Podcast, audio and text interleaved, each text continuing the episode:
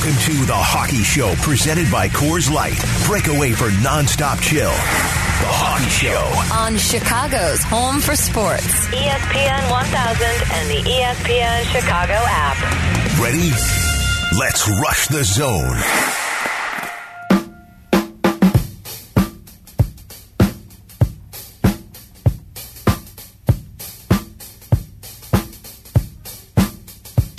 Good morning, everybody. Hey now, it's the Hockey Show on ESPN 1000, presented by Coors Light. Break away from the nonstop chill with Brian Hanley. I am Pat Boyle, coming to you from the First Midwest Bank Studios. How you doing this morning, Brian?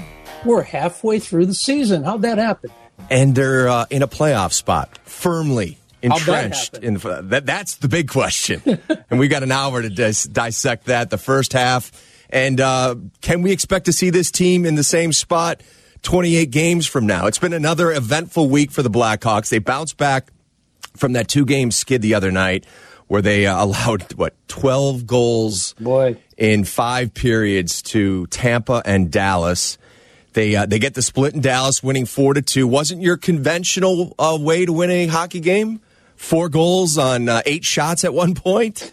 I know, you don't usually see goaltenders getting yanked with a 500 save percentage Yeah, it, on it, eight shots. it, it was crazy. Uh, Other good news: uh, Kirby Dach is traveling with the team. Looks like he's ahead of schedule from returning from that wrist injury. Uh, Kevin Lankinen was spectacular on Thursday. We had Patrick Kane's 1,000th game. Maybe that was a little bit of a distraction to the boys on Tuesday night, but a lot going on out there. Uh, what did you take away from the, week's events from the Blackhawks' perspective? Well, let's start with the Kane 1000 and, and, and loved your podcast. And hopefully we'll hear some of that interview with Patrick. Uh, and we'll talk to Mark Lazerus about his story in the athletic uh, with Patrick Kane and how he came to be the NHL star he is. But, you know, that the starting with the salute as he came out onto the ice, it reminded me of like ring night for teams when they're the first, first game of the following season when they're getting their championship rings. And it's a little bit of a distraction, right? So obviously they planned a little salute to Patrick, which is nice. But obviously they weren't focused on the, the task at hand. And you and I talked about this a little bit. I mean, it struck me going into that game Thursday night that it was a pretty big game for this Blackhawks team because they hadn't had a three game losing streak since the end of January. And it just felt like if they came out and, and had a similar effort and result to those six goal games previous to that, given the schedule on the road here with Florida tonight, and we talked about the 13 game stretch they're in, that this thing seems so fragile still that that, that could have gone south in a big way. I mean, that three game losing streak could have turned into five or six, but that they found a way. I mean, they got dominated and they found a way to win. You start to look at the, the Central Division and the teams that are below the Blackhawks. So the, the, the Blackhawks are in the fourth spot with 33 points. Uh, they have a seven point cushion on the five seed Columbus. And when you look at Dallas, Dallas was within 10 points going into Thursday night's game. They still have six games in hand to play.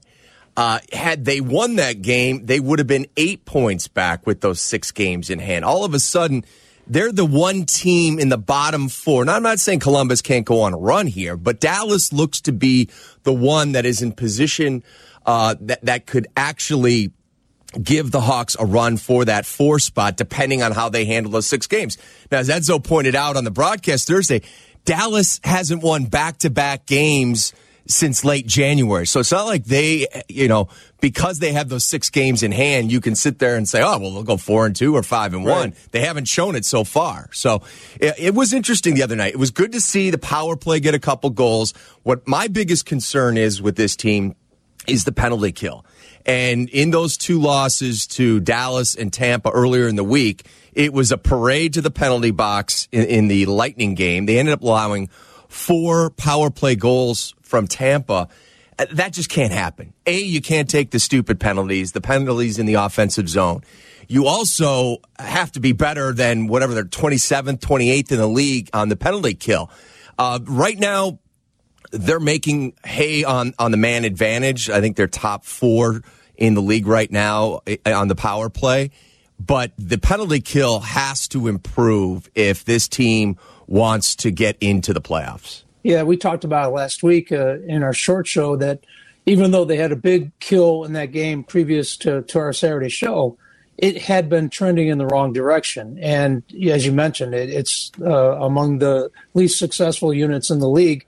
So to get five, you know, perfect five of five killing man, man advantages in that game the other night was huge, but you can't count on that. And at some point, when you look at this with a critical eye moving forward and, and the, the big picture long term, the Kevin Lankinen and I'm still a little surprised that Subban didn't get the start last Sunday after having the big shutout, but they went with Lankinen and he was really good the other night. But Kevin Lankinen plus special teams equals wins. That that's great when it works, but long term, I don't know how you s- sustain that. When you can, you know, you look at the Corsi numbers, and it's just teams are dominating possession with the puck, and you can't score without the puck. So it seems like it, it, they've been a little lucky at times, but Jeremy Colliton – you know, he looks at shots and he says, "I don't count shots. I count scoring chances." So when team when when the Blackhawks get dominated through two periods, um, you know, including 22 and and no shots in the you know second period, whatever it was, uh, 30 and 16 through two periods, the coach doesn't get uh, perturbed about that, but at some point that catches up to you. Will the Hawks stay in this playoff spot in the next 28 games? 312 332 3776. Uh, if you miss any part of the show, you can always catch it on our podcast. Uh, you can download the app ESPN Chicago, and you can also listen and watch the show on Twitch, twitch.tv slash ESPN 1000 Chicago. Let's go to the phone lines. Brandon in California. He's first up on the hockey show on ESPN 1000. Good morning, Brandon. Gentlemen, as always, phenomenal show. It's uh, can't miss radio. So uh, I'm glad that you uh, have longer than a half hour today. So thank you. Appreciate so that, much. Brandon. Yeah. Hey, a couple. Um, concerned are you guys right now with you know the goalie yo-yoing that's happening? Um, it, it feels like my uh, weight during COVID going up and down, up and down. um, and and then um, just curious about. As we look towards the trade deadline, you guys are both pretty dialed in with this team. Um, what are you thinking uh, about? Are they going to do anything? Do you stay? Uh, you know, do you just hold? And then also um, Kirby Dach. It's good to see him back, and so just really excited about that. And Patrick Sharp is really good on TV. I'll hang up and keep listening on the app. All right. here in California. Brandon, thank you very much. Thanks for uh, listening in California. Uh, He's up early too, by the way. Yeah, way. he is. there. is. He is. Uh, let's talk about a, a few of the things he touched on. First off, the trade deadline is April 12th. I do not, they've got plenty of cap room with their LTIR situation with Seabrook uh, out on LTIR, with Toews out, with Andrew Shaw. I mean, they have. They have a ton of flexibility in cap Twenty six million. Yeah, if they wanted to. If they wanted to. I don't. That that's not that's not the direction this team told us they were going. They didn't tell us that you know at the trade deadline they they planned on adding pieces like an Antoine Vermette like they've done in, in years past. I think. I think they're looking at Kirby Dach as the the ultimate trade deadline acquisition. They're getting their their second best center uh, back. In all likelihood, it looks like it'll be early to mid April. Uh, I mean, if he's skating with the team, he's not been cleared for contact as of yet. Of course, that you know wrist injury is is uber important when you're talking about a centerman. So and they've been kind of cautious with it. They said, you know, you're going to see him on the ice and you're going to think he's ready to go and we're still going to hold him out. So I think they look at Kirby Dach as a as a possible trade quote unquote trade deadline acquisition. And there's still Jonathan Toews out there. I know you saw him the other night. We had him on the broadcast for Patrick's 1000th game. I thought the captain looked good. I thought it was encouraging just just to see him. We haven't seen him since the bubble in Edmonton. Yeah, uh, he did look like he's lost weight to me. He's not in plain shape, and uh, there's no suggestion that he's going to be back this year. And we thought the Dach was going to miss at the minimum the the regular season here, right? And, and at the time he was out, who knew they'd be holding a, po- a playoff position halfway through the season? So, yeah, I remember when Stan Bowman would join us a few weeks ago. I gave him the old hypothetical. Hey, if this team finds another level, and they were playing pretty well at that point, and, and one of the surprises of the league, um, what what how do you approach that April twelfth deadline? Do you change your thinking, or do you stick to the rebuild and long term plan? And he said that's a lot of supposing. I think of paraphrasing. it didn't sound like he was ready to to change course or to be a buyer of any note. Uh, I think he's very satisfied with the job Jeremy Colliton has done developing this group, and certainly the the young players are developing on the ice. And I think Stan's going to stick to the plan and, and not do anything substantial as he moves forward here. Here is uh, here's Jonathan Toews. His congratulations to Patrick Kane on his 1,000th game the other night on NBC Sports Chicago. Kaner, congrats on a thousand games, buddy. Uh, it's pretty incredible. I think you've uh, you've hit a few milestones lately, but this is a big one. I uh, hope you enjoy it, the boys, with your family. Proud of you, buddy. Uh, it's been a special ride to be a part of it with you since day one, since we were rookies. Uh, but yeah, man, pretty incredible. Proud of you. Wish I was there to celebrate with you. See you soon, man. Talked to Patrick earlier this week, and we're going to hear some of that on the other side. Uh, Toews has been in contact with Patrick throughout this season. Uh, they've talked a little bit about the, the, surprising start this team has had. He's congratulated him on his 400th goal and, and of course on his 1000th game. It, it was, it's strange to see two guys that came in the league together, the cornerstones of the franchise, it, it's it's weird that you know the only member of the band that's really out there with Patrick for these accolades and these accomplishments and these milestones is Duncan Keith these days. Yeah, who would have guessed that too, right? And and we talked about it. I think two weeks ago, Duncan wants to play till he's like forty five, right? And and with all his with all his apparatus and regimen and workout, who's to doubt that? So, uh, I mean, look at Patrick Kane and and still firmly in the Hart Trophy conversation, although Connor McDavid has got 50 points now, and, and maybe some people are still saying it's a two man race, and, and Patrick's the third man there. But, um, you know, it was a great, it's a great milestone. And frankly, you know, six years ago, five years ago, I wasn't so sure Patrick Kane still be wearing a Hawk sweater at this point. Is Patrick Kane competitive when it comes to the points race? We're going to find that on, on the other side. How long do you think Kane will play? I asked him that question. And has he invested in his body like Tom Brady and LeBron James? It's all coming up next when we talk to Patrick Kane on The Hockey Show on ESPN 1000. The Hockey Show, presented by Coors Light. Pat Boyle and Brian Hanley host Chicago's only show dedicated to hockey fans. Listen on the new ESPN Chicago app from anywhere. The Hockey Show. This is Chicago's home for sports. ESPN 1000.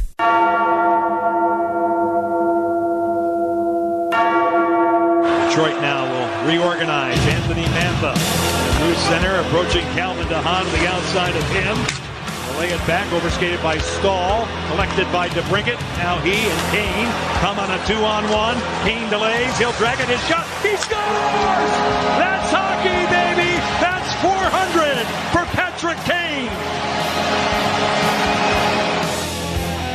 That's hockey, baby. Patrick Kane's 400th goal. A little over a week ago. The Hawks have 85 goals in the first half. Kane has been on the ice for 50 of those 85. Do you think he's important to this team, Brian Hanley? Yeah, a little bit, a little bit. I, uh, I'll reserve judgment, but right now I tend to tend to say yes. Well, I, I got a chance to talk to him ahead of his 1,000th game last week, and uh, a, a, few things stuck out.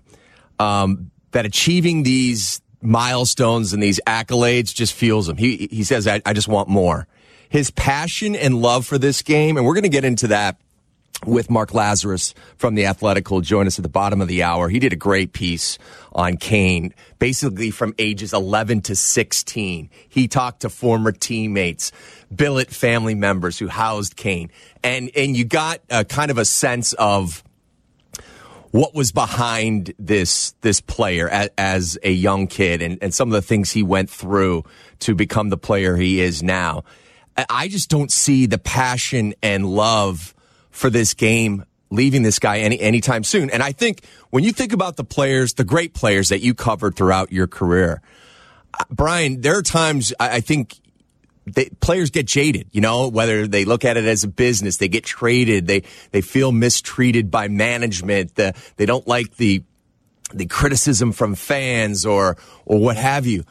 One thing from Patrick Kane is his love for this game has never wavered. I've seen it since day one, since he walked in that locker room, and he still has it 14 seasons later. You know, Patrick, I, I, I covered the team when Ed Belfour was sent packing, JR, Chelly was traded. We talked to him a few weeks ago on the show, and he talked about the emotions going through it even still. And so they weren't necessarily, you know, they were upset they weren't getting paid, and it was a different front office then. And, and obviously, with Bill Wirtz in charge, he had kind of an old time, old way of thinking in terms of compensating players. That said, I remember right before one the first lockout, I think the the back in '95 when they just started the United Center. Mm-hmm. And Steve Smith was sitting there, guy been on championship teams with Edmonton, and we were just talking, and he said, you know, we're talking about the, how long the strike, the lockout could go, and all that. And he said, you know, don't write this, but we'd play this game for free. You know, that, that's pretty much the mentality of hockey players, and that's why whenever I covered pretty much every sport in 26 years of the Sun Times, and people said, you know, what was your favorite sport to cover? And I always said hockey, and they'd look at me, you know, what's wrong with this guy? You know, you covered Michael Jordan and all that, and it's because of that attitude. They loved, they they loved the game, and they loved the fact that people even want to write about them.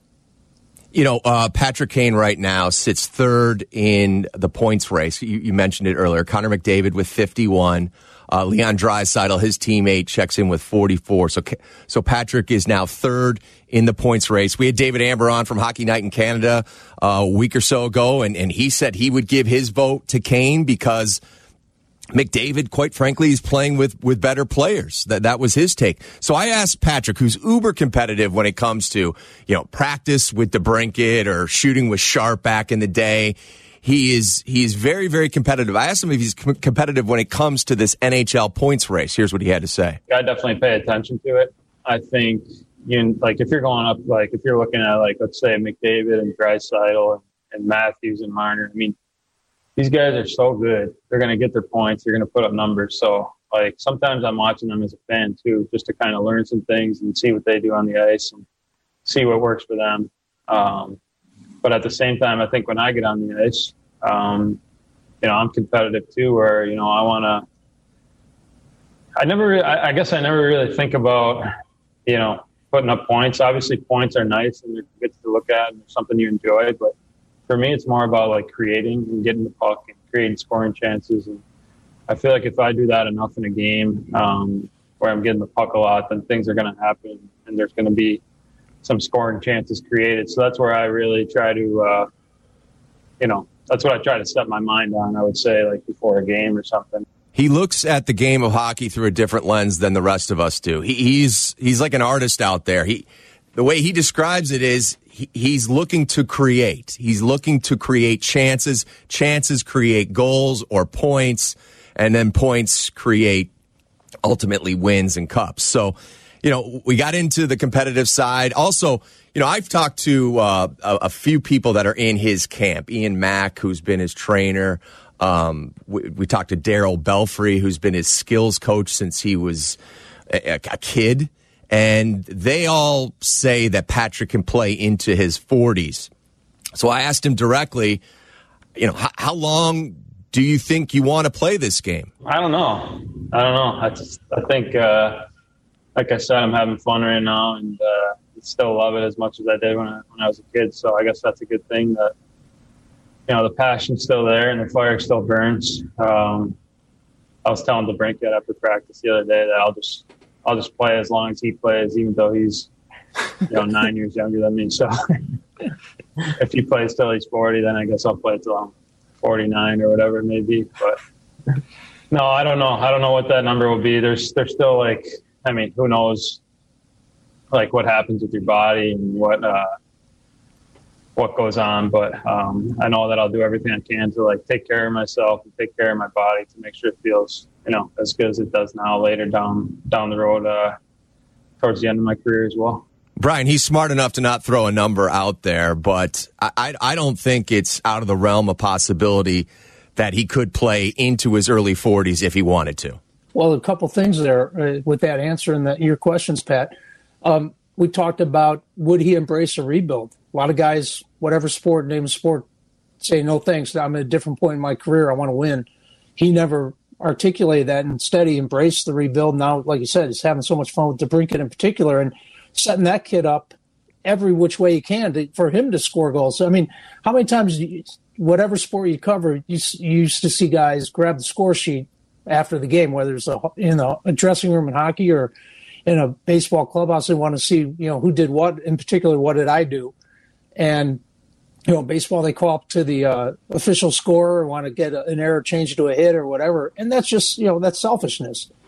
Uh, the the fact that it, it's whether it's a goal for DeBrincat and an assist for Patrick Kane, he he seems to enjoy it just as much. And look, we we've watched him grow up here. I mean, there.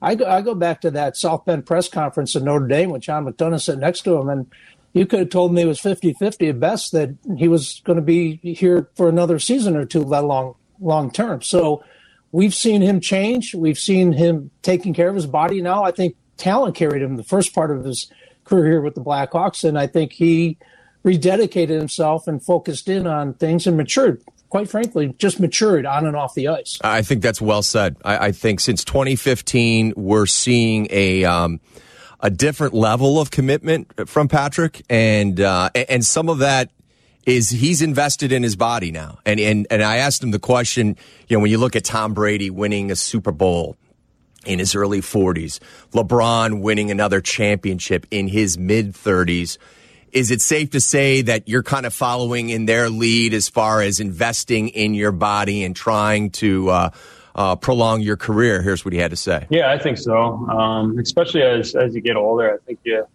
you learn more and more about your body as far as like what works for you and, and what doesn't. Um, you know, those guys are definitely guys that I look up to. Um, you know, I've really enjoyed watching LeBron for the past. I think he's in, in his 18th year, which is which is crazy. Um, he's been a guy I've always enjoyed watching. It's amazing how good he is still.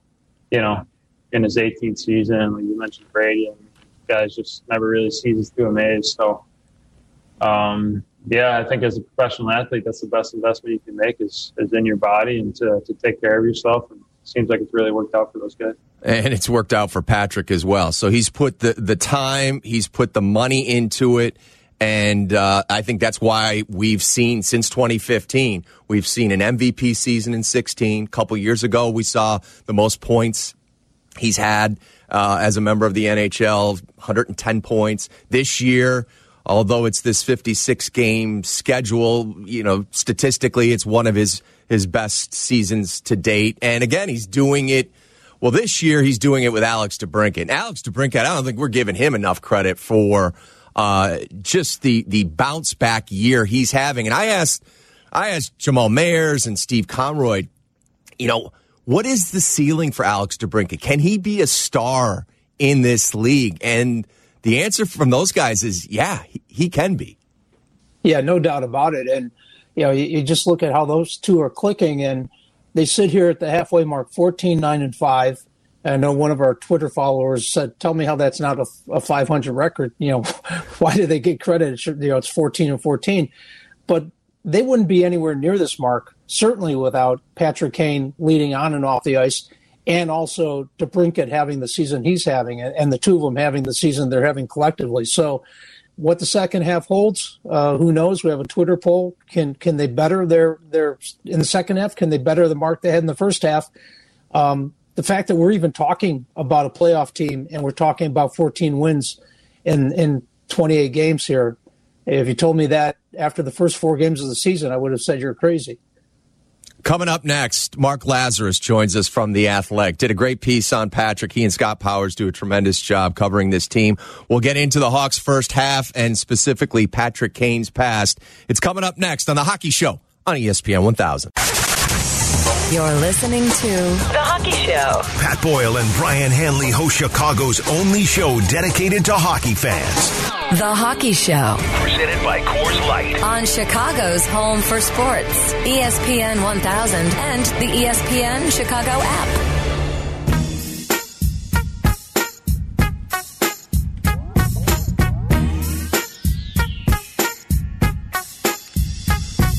Rolling on on the Hockey Show on ESPN 1000, presented by Coors Light. Break away from the non-stop chill with Brian Hanley. I am Pat Boyle. And joining us now from The Athletic is Mark Lazerus. You can follow him on Twitter at Mark Lazerus. He did a great piece on uh, Patrick Kane The title of it was called The Incredible Stories of Blackhawk star Patrick Kane's Days as America's Most Dominant Youth Hockey Player Ever. And he joins us now on the Corona Hotline.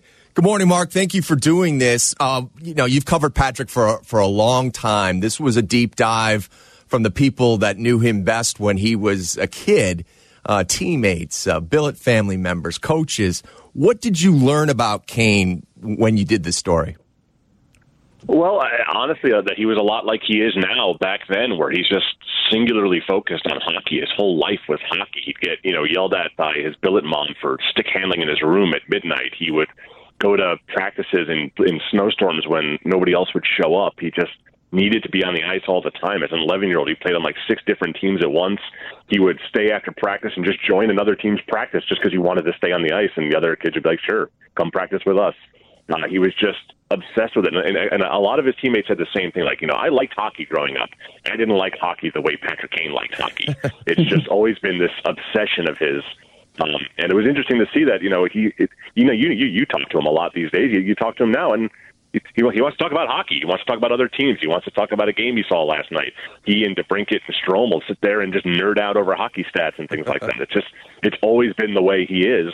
Uh, you know, obviously he's got a son now, and I'm sure he has other interests in life, but he still, you know, spends most of his time with hockey on the brain.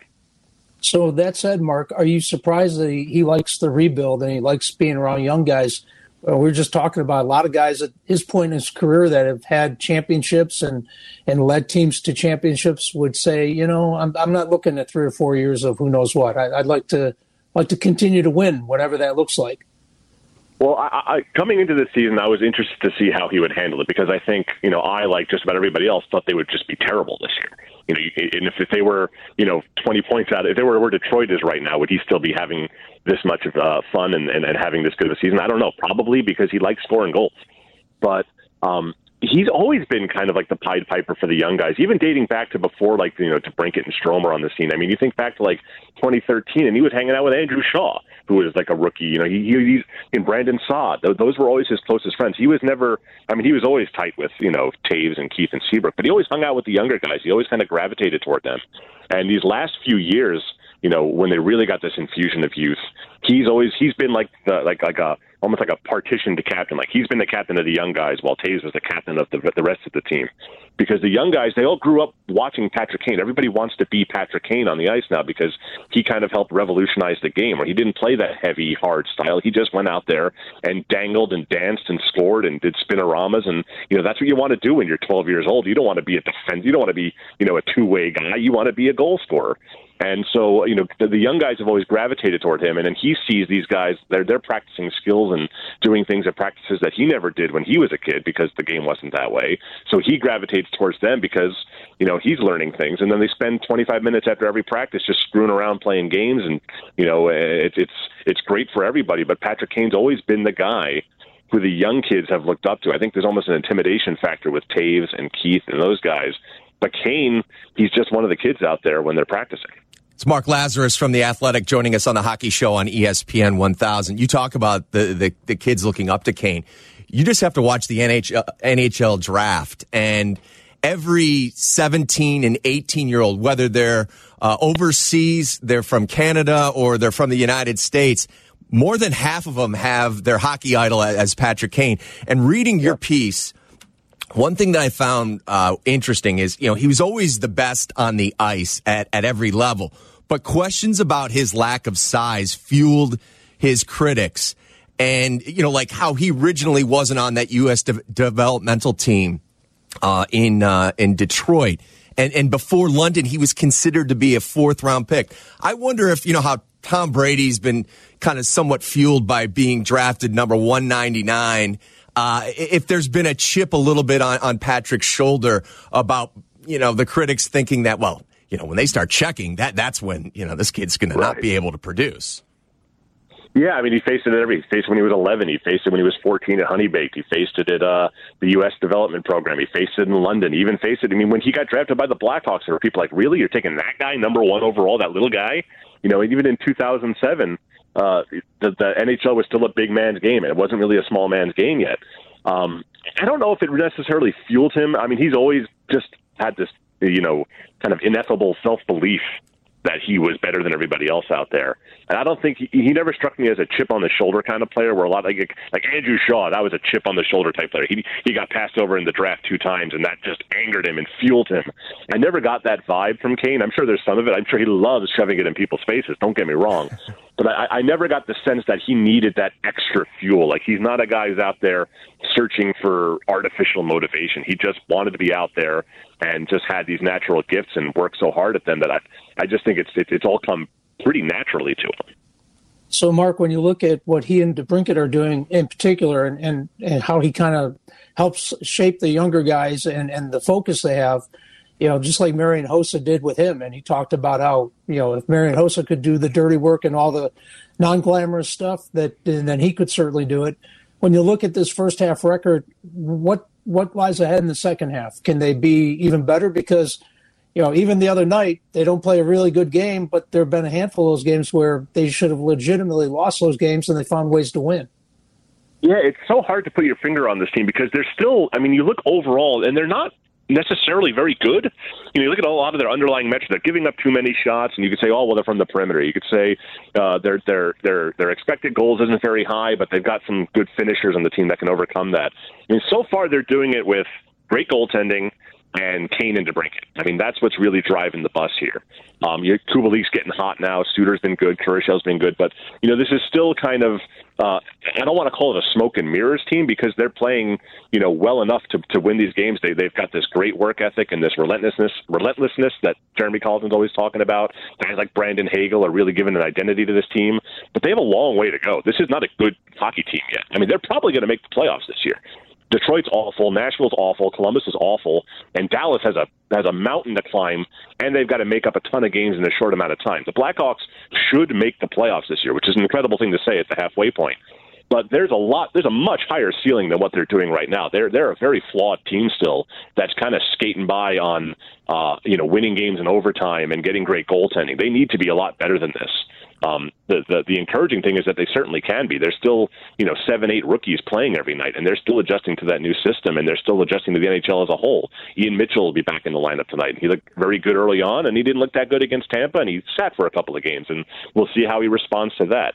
There, there's a there's a long way for this team to go. The question is, are they going to lose some of these important veteran pieces like a Carl Soderberg or a Mattias Janmark at the trade deadline? Because you know you can't be thinking win now right now. This is still a long a long haul here, and uh, Stan Bowman's going to have some interesting decisions to make uh, uh, on April, April 12th. The Athletic's Mark Lazerus joins us on the Hockey Show on ESPN 1000, presented by Coors Light. Break away from the nonstop chill. I, I agree with you. I, I think you, uh, you know, the focus that this franchise told us they were taking in the offseason and the simple fact that we've seen, you know, what, nine rookies play at least a game for the Hawks. Six have made their NHL debut with this team this year. I, I, I think they look at Kirby Dach coming back in, say, early to mid April as their deadline acquisition. And if, yep. if you truly think that, you know, you are, there's a big gap between you and Tampa or, you know, you and Carolina, whoever the, the top seed is in the Central Division, I'm, I'm with you. I would I would move a Janmark uh, for a second round pick, or if somebody was interested in Soderberg, uh, I, I would go that route before I would start trying to add any pieces. Right? Yeah, and you know Scott Powers has said this a few times. It's a great idea. You could always re-sign Janmark in the offseason. He likes it here. The players like him. Go get something for him now, and then go get him back in the offseason. We've seen that happen before. Um, it, it's interesting. Like you know, this is an unusual trade deadline and this is an unusual season for a number of reasons, but it's not necessarily good for a lot of teams to make the playoffs. Teams are going to lose money by making the playoffs, even if they're letting in two or three thousand fans a game.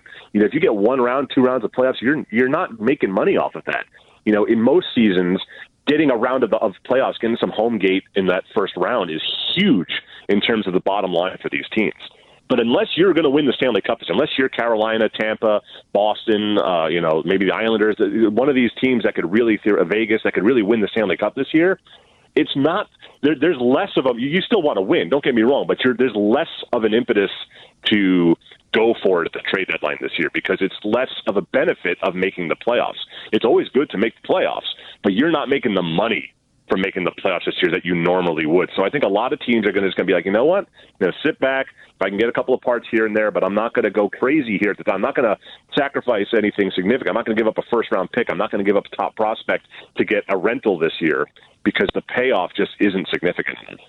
Do you know more about Jeremy Colliton now than you did going into the season? You know, not really. He's not a guy that really lets you in. You know, and that's and, and that's fine. That's that's that's his prerogative. He's not. Uh, uh, he, it's it's been it's, it's it's interesting to hear him talk about. He's opened up a little bit more about the way his career ended, especially with Andrew Shaw being in concussion protocol. You could tell that really hit him hard because his career was was was cut short by by concussions, and every now and then he gives you a glimpse, but uh, he's the same coach he was the last couple of years. You know, the way the guys talk about him, about the communication and all that. I think there's just more reception to it this year because there's so many young guys. He's a great coach. If you're a 22 year old trying to break into the league, he's exactly the kind of coach you want. Would this would would he have worked with the 2015 Blackhawks? Probably not. I don't think you get that kind of buy-in from that team. Um, would Joel Quenneville have worked for this team? I'm writing a column about that today. It's like I don't know that you know Joel Quenneville, you know, with nine rookies on his team, I'm not sure that would have worked. He's the right guy for this team, and it's evident in just the way these guys work. They they they've always the last couple of years, his team has always fought. They never they never you know you know gave in and then and they always fought back in the third period. They just didn't have the talent. But this year, you're seeing a, a really an evident buy-in, and Patrick Kane and Alex DeBrincat have been kind of you know beating that horse all year. You know, trying to uh, give some credit to Colliton because you look at the way these guys work, and they are outmatched. They are outmanned most games, but they're in every single game. Other than that Dallas game a, a little while ago, every third period it's tied going into the third period. They're going to overtime and shootouts all the time. This is a team that's playing above its pay grade right now. And you know, I, I think it's literally. I think their salary cap hit is like fifty-one million dollars right now with all the guys on injured reserve. So it's it's really a testament to his ability to keep these guys motivated and working hard. That this is probably a playoff team right now. My last question for you. It's probably one you get. Uh, I don't know, at least five, six times a day. I certainly get it. We saw Jonathan Toews on the uh, NBC Sports Chicago broadcast the other night, giving uh, Patrick Kane the shout out for his 1,000th game. Do you do you think we're going to see Toews on the ice with the Hawks uh, in the second half of this season?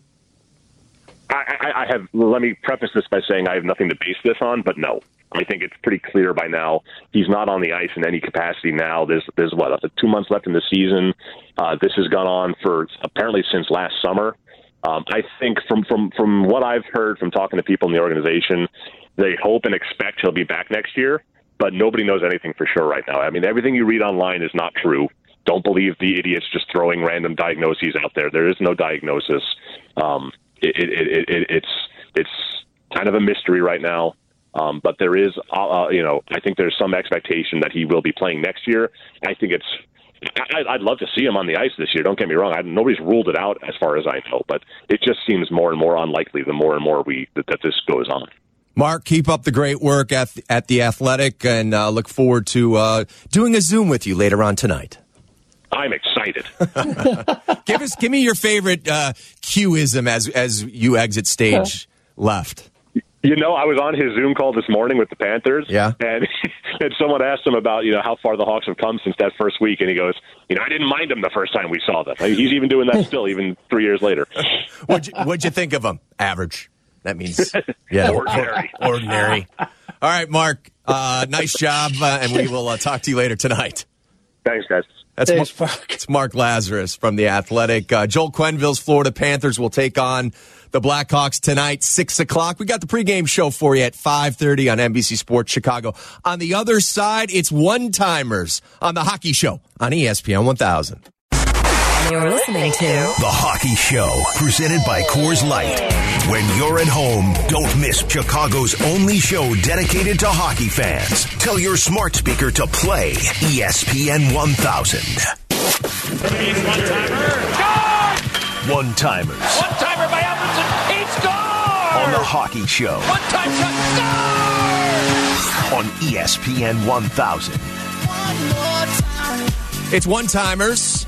We take a trip around the National Hockey League and give you uh, a quick thought or two. Brian, lead us off. What's your first one timer? Well, Patrick, I can't believe it's 2021 and we're still trying to figure out what's a dangerous hit, what's an illegal hit.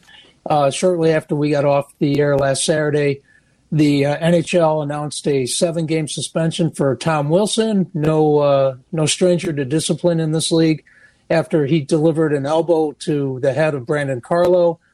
And his coach, Peter Laviolette, says, well, if that's a hit, if that's an illegal hit, we got to get rid of hitting. And, uh, I mean, come on. It, it not only was a hit, it, the fact that there was no penalty called on the play makes me wonder what the referees, Dean Morton and Pierre Lambert, were looking at. And I think they should have gotten some time off too, but they were working Thursday night, so that wasn't the case. And, and Connor Murphy gets the match penalty and uh, ejection, rightfully so, and doesn't get suspended. So, you know, at some point, this league has to th- figure out what is what when it comes to protecting the players, and the players have to figure it out. And Tom Wilson's, uh, you know, he, he, Tom Wilson, he's a good, very good forward. He didn't have to do this stuff, but he's been doing it for years. So, and when you're a repeat offender like he is, that, that that's why you see the, the type of suspension that he got, and then the reason he, why Connor Murphy didn't get any. He's uh, Wilson's got he's tenth in penalty minutes active players right now, and the other nine guys in front of him have played five or more years than he has. I mean, that's all you need to know. But you know, the officials have to start figuring out what's what. They can look at replay, what they huddled up and came out with no penalty uh, and and then he gets suspended, and then Connor Murphy gets the match penalty, and there's no suspension. All you need you need some con- congruity here. You need some the the NHL has to figure it out so everyone knows what they're looking at. My one timer is uh, the NHL and ESPN announced a seven year multi platform deal. And Brian, that means we get to hear this. One of the great themes in all of sports broadcasting, the NHL on ESPN. I was back at ESPN in 2004 when they last had the NHL contract, and I got lucky enough to do NHL Tonight with a Barry Melrose, uh, Ray Ferraro, uh, Darren Pang, John Buccigross. So what was great. that bar in Hartford that everyone showed up at after games? You know, we, we would be there after the, the media, the referees, the players, and – I, it seemed like everyone from ESPN uh, showed up at that sports yeah, bar. When I was there, I mean, you know, so downtown Hartford's a little ways away from Bristol. We it's about two blocks yeah, too. Well, yeah, but uh, like in Bristol, I remember after a show we'd like go to a Fridays or something. It was it was pretty depressing. Sounds about right. Yeah, um, but it, look, this is great. This is great for the league and it's great for ESPN. They're going to have 25 regular season games, likely on Saturdays and they'll have, you know, uh, maybe 15 on ESPN, the other 10 on ABC. They'll have uh, extensive streaming rights. They'll have four Stanley Cup finals over the seven years. They're going to get to, to broadcast and pick the conference final that they want to carry. They're going to uh, spend over $400 million a year. Whoa on this. Now, there's going to be another TV deal coming up, probably be announced in the next week or two. NBC and Fox are bidding for the other portion of, of this contract. So, look, more TV, more better, more money, more stability for this, this league. I think it's great that they're going to have a solid footing with the worldwide leader, ESPN. And I think whoever gets the other portion, probably it'll be NBC this is just going to be like what the NBA has with, with TNT and ESPN and ABC being on multi platforms, different networks, different nights. More exposure, the better, as long as they don't bump those bags tournaments that I fell in love with during the pandemic. Do you have another one timer for us? Uh, no, that's it. I just, uh, you know, the, the fact that we've tried to get rid of the goonery in the NHL, and when inadvertent hits, if that wasn't inadvertent, I don't think it was, even if it's an accidental hit, you got to protect the players. I mean, come on. That that's first and foremost. You just, you know, Andrew Shaw, you see these guys with concussions and and to end careers prematurely when you can do better, whether you're a player or the front office or the league, you got to do better. Hey, I got one more one timer. A shout out to Pat Dahl and the Blackhawks. They they came up with a creative idea of how to celebrate Patrick Kane's 1000th game. Uh, they put it out on social media. The journey to one Kane. It's Kane's hmm. meditation as he counts to a thousand. 998, 999, 1000. Let your body feel weightless.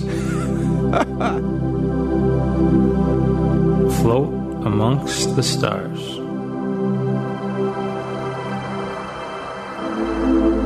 Look in that tall building over there. Who's Who that in the window? waving at you. It's me. it's me, Patty Kane.